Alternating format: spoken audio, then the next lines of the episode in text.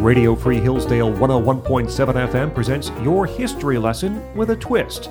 Your hosts Sarah and Chandler tell the unique story of Hillsdale College through little known facts on Wait, What Happened? Hey, Chandler. Hey, Sarah. How are you? I'm doing pretty well. How are you? I'm doing fantastic. Good.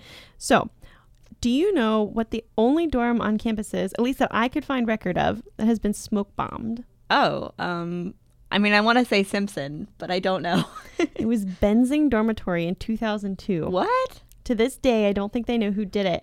Um, and there are all kinds of speculations. It happened very late at night. No one knows if it was inside job or if someone led a person into the dorm or what.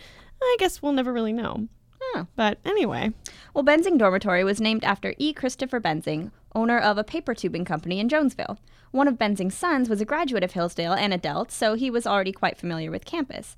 He also donated to the sports complex, helping to fund the weight room. Benzing, the dorm, is located on Union Street, across from the suites and next to the Arb. Built in 1993, the dorm houses 59 women and a house director.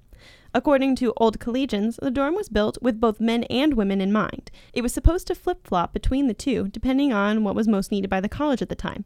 However, it has stayed a women's dorm from the beginning. And this is a perfect quote from a 1999 collegian saying, When the dorm was originally designed, Mr. Benzing and others thought they might alternate it between men and women each year. That idea did not work out because, quote, we never really ran out of girls, Mr. Benzing said. That's great. According to the same article in the Collegian, Mr. Benzing is the reason for the individual heating and AC units in each room.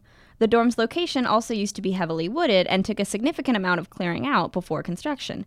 It's always fun to imagine what campuses looked like in different stages, and this gives us another of those tiny glimpses.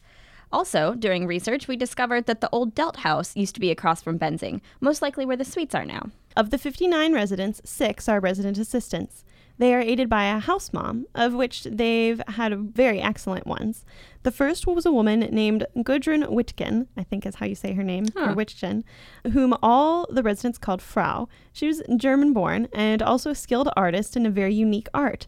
She was featured in old issues of the Collegian and the Alumni magazine for her gorgeous silhouette cutting, which she displayed in her room. She also traveled around to art shows and designed cards. That's cool. So, one of the best tidbits we found was a piece from 1998 when Benzing got a piano for their front lobby. I had no idea it was such an ordeal, but apparently they had a celebration with homemade snacks and lots of piano playing. Residents played, as well as one Phi Mu Elfin who came. This was back before Howard Music Hall was built, when all the practice rooms were in Sage and there were very few of them. So, having a piano in Benzing was looked upon with great excitement. From the way the article reads, however, I think the hit of the party was the food. One other quick detail if there is ever a tornado watch or warning or the siren goes off, all the suites residents must evacuate to Benzing. Let's just remind our listeners that Benzing is home to 59 women. There are usually over 100 people living in the suites.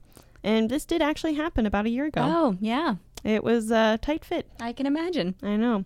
Well, in other quick news, your hosts met Arlan Gilbert, Mhm. and that was very exciting. It was. and one of your hosts went on a trip to the clock tower and campus tunnels, which was also very exciting. Yeah. So pictures to come soon. Well, obviously not for radio. but, Yeah, it doesn't work. Well, thank you so much, Chandler. Thank you, Sarah. And thank you to our listeners. You've been listening to Wait, What Happened on Radio Free Hillsdale 101.7 FM.